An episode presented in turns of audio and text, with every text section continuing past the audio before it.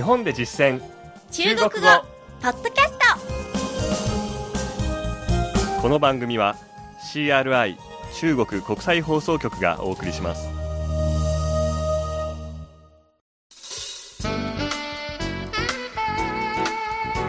ト大家好。皆さんこんばんは。日本で実践中国語第50課です。ご案内は私超いい関と。梅田健ですこの講座では日本で出会う中国人との会話を目標に学んでいきます。前回から中国人に日本を紹介するというテーマが始まりました。初回は日本のシンボルである富士山を取り上げています。今日はその第2回後半の内容です。富士山に登ったらどんな絶景が見られるのか中国の友達に紹介してみましょうでは早速本文を聞いてください。私が日本人役で張さんが日本を訪れた中国人の役です。爬富士山需要多長時間大约六个小时。富士山上有山小屋可以休息。第二天一早去山顶看日出听说富士山是火山。是的绕佛山口走一周叫波旬。那里还有神社和邮局。一定很壮观。では今の会話を日本語で聞いてみましょ富士山を登るにはどれくらいかかりますか？うだいたい6時間です。富士山には山小屋があってそこで休むことができます。次の日の早朝に頂上へ行って日の出を見ることができます。富士山は火山だと聞きましたが。そうです。噴火口を一周することをお鉢巡りと言います。そこには神社と郵便局もあります。きっと壮観な眺めですね。続いて今回の進出単語を確認します。張さんの後に続けて発音してください。まずは山小屋。山小屋山小屋。早朝。一早。一早。日の出。日出。日出。逆に日の入りは日落。日落。日の出は日が出ると書いて日の入りは日が落ちるという漢字を書きます。次に火山。火山。火山。巡る回る。绕。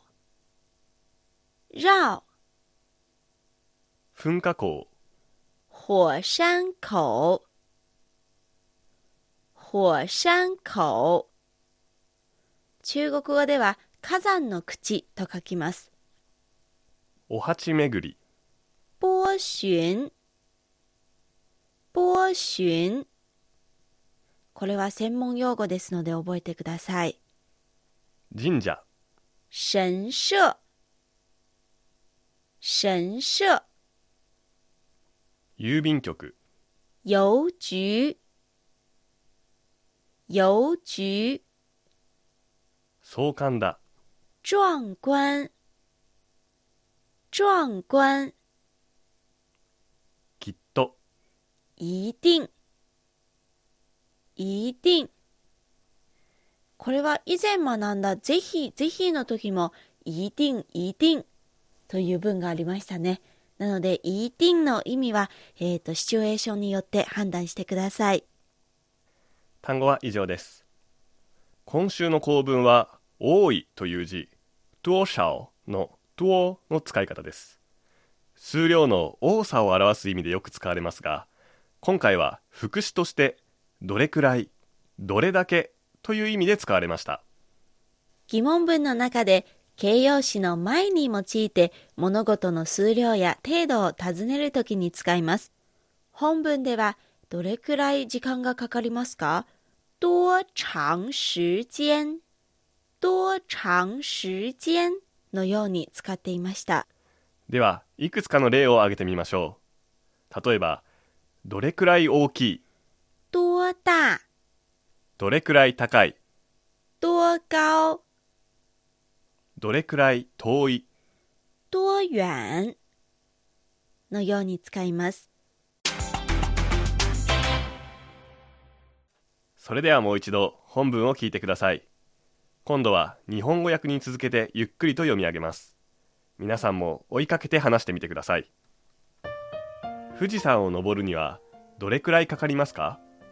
爬富士山。需要多长时间？爬富士山。需要多长时间？だいたい6時間です大约六个小时。大约六个小时。富士山には山小屋があってそこで休むことができます富士山上有山小屋，可以休息。富士山上有山小屋，可以休息。次の日の早朝に頂上へ行って日の出を見ることができます第二天一早去山顶看日出。第二天一早去山顶看日出。富士山は火山だと聞きましたが听说富士山是火山。听说富士山是火山。そうです噴火口を一周することをお鉢巡りと言います是的，绕火山口走一周叫波旬。是的，绕火山口走一周叫波旬。そこには神社と郵便局もあります那里还有神社和邮局。那里还有神社和邮局。きっと壮観な眺めですね一定很壮观，一定很壮观。ではここでリアル中国語のコーナーです。今回は日本語部で富士山に登山した経験があるこちら張さんにお話を聞いてみましょう。はい。では感想お願いします。わかりました。我爬富士山的最大动力是收集烧印和看日出。登上剑峰的瞬间非常震撼，很感动。推荐大家有机会一定要登一次富士山。はい聞き取れましたでしょうか？まず張さんの富士山を登る最大のモチベーション、はい焼き印を集めることなんですね、うん、焼き印というのは富士山の各山小屋で木の札や杖に押してもらえるものなんですけれどもそれを集めること、はいそして日の出を見ることですねそうなんです。モチベーションは動力、動力、原動力の動力と書きます。はい。そして焼き印は烧印、烧印です。もういろんな柄があってとても可愛らしいんですよね。らしい。ですね。私見たことないんですけれど、また私、人生初の日の出がご来光でした。それはなんだか縁起がいいですね、うん。はい。